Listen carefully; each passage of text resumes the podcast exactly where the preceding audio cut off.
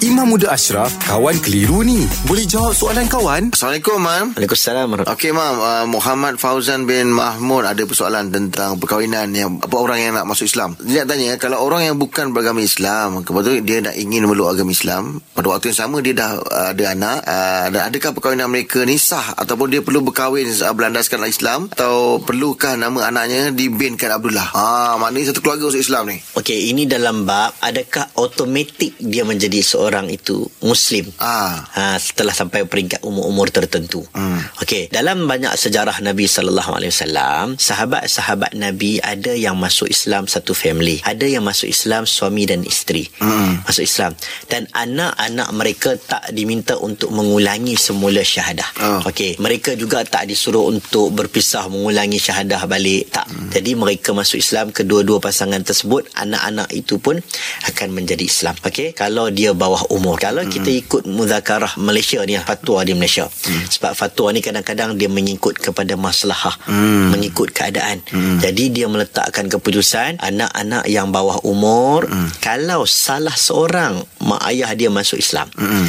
Salah seorang mak ayah masuk Islam, anak yang bawah umur, anak tu automatik dah menjadi Islam. Hmm. Ini ke peraturan di Malaysia. Hmm. Ini peraturan di Malaysia lah. Hmm. Ha, jadi kita ikutlah fatwa yang telah ditetapkan. Hmm, ini soal soal Tak suami payah isteri tadi, nak- soal suami isteri tadi tu. Tak ada masalah. Dia perlu perlukan perlu nikah balik mencari Islam ke atau macam mana? Eh kalau dua-dua orang masuk Islam tak perlu nikah balik. Tak perlu nikah balik. Tak perlu nikah balik. Oh. Ha, tak perlu. maksudnya pernikahan mereka sebelum ini dikira sebagai pernikahan yang sah.